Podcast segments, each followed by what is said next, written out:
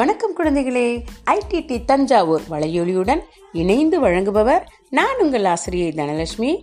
திருச்சியிலிருந்து இன்று நம்ம என்ன பார்க்க போகிறோம் இரண்டாம் வகுப்பு இரண்டாம் பருவம் கணக்கு பாடப்பகுதியிலிருந்து பார்க்க போகிறோம் அதில் வடிவியல் வடிவியல் எந்த பகுதி பார்க்க போகிறோம் இரு பரிமாண வடிவங்களின் பண்புகள். அதை பற்றி தான் நம்ம இங்கே பார்க்க போகிறோம் என்னென்ன வடிவங்கள் இருக்குது சதுரம் செவ்வகம் முக்கோணம் வட்டம் போன்ற வடிவங்கள் இருக்குது இப்போ அதில் முதல்ல என்ன பார்க்க போகிறோம் சதுரம்.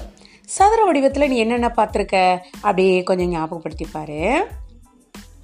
இப்போ சதுரத்தினுடைய பண்புகளை சொல்கிறேன் சதுரம் வந்து ஒரு மூடிய வடிவம். இதற்கு நான்கு பக்கங்கள் உண்டு.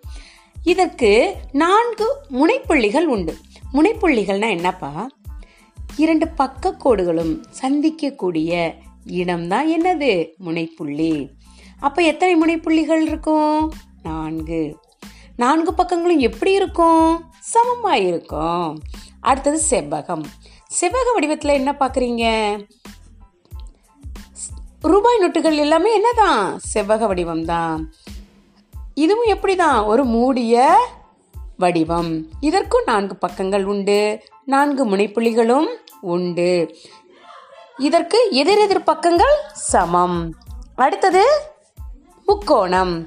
முக்கோணத்துக்கு எத்தனை பக்கங்கள் இருக்கு? மூன்று பக்கங்கள் இருக்கிறது.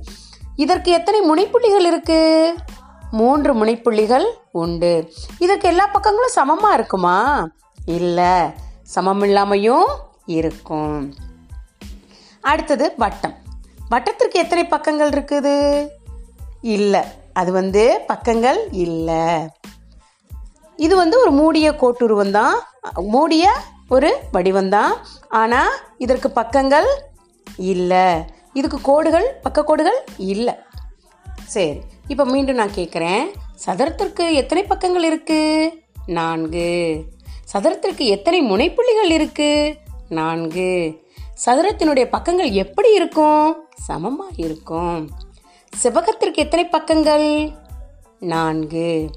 செவ்வகத்திற்கு எத்தனை முனைப்புள்ளிகள்? நான்கு. எதிரெதிர் பக்கங்கள் எப்படி இருக்கும்?